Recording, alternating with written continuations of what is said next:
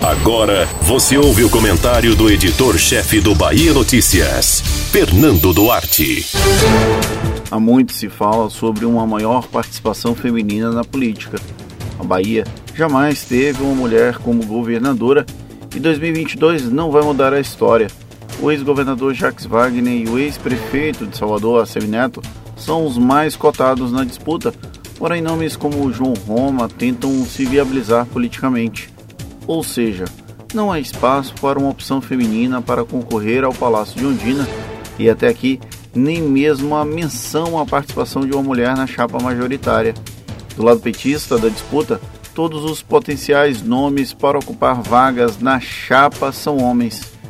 De Wagner, já dado como certo, há especulações como Otto Alencar e o próprio Rui Costa, podem ser candidatos ao Senado, ou mesmo possíveis apostas como Ronaldo Carleto, Ricardo Mascarenhas ou Zé Cocá.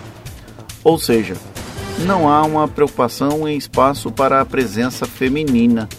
A última vez em que a chapa petista na Bahia teve uma mulher na composição majoritária foi a senadora Lídice da Mata, nos idos de 2010, quando o PT Nacional e Luiz Inácio Lula da Silva sacaram Dilma Rousseff para a corrida presidencial já a Semineto tem uma chapa menos definida e com uma dificuldade grande em fazer uma composição que carregue características que ele pretende abordar, como, por exemplo, juventude e competência política.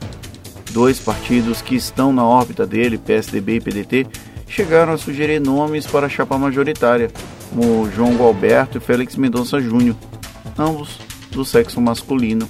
Ou seja, ainda não há um debate sério sobre o tema no máximo, uma apropriação da discussão, como aconteceu com o próprio Neto em 2002, quando Célia Sacramento surgiu do nada para ser vice e acabou jogada para escanteio, ou em 2018, quando Mônica Bahia apareceu para ser vice de José Ronaldo e desapareceu politicamente na mesma velocidade.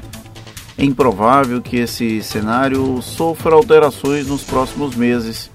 Infelizmente, mulheres são maioria da população e dos eleitores, mas seguem subrepresentadas em espaços de poder em decorrência do machismo estrutural.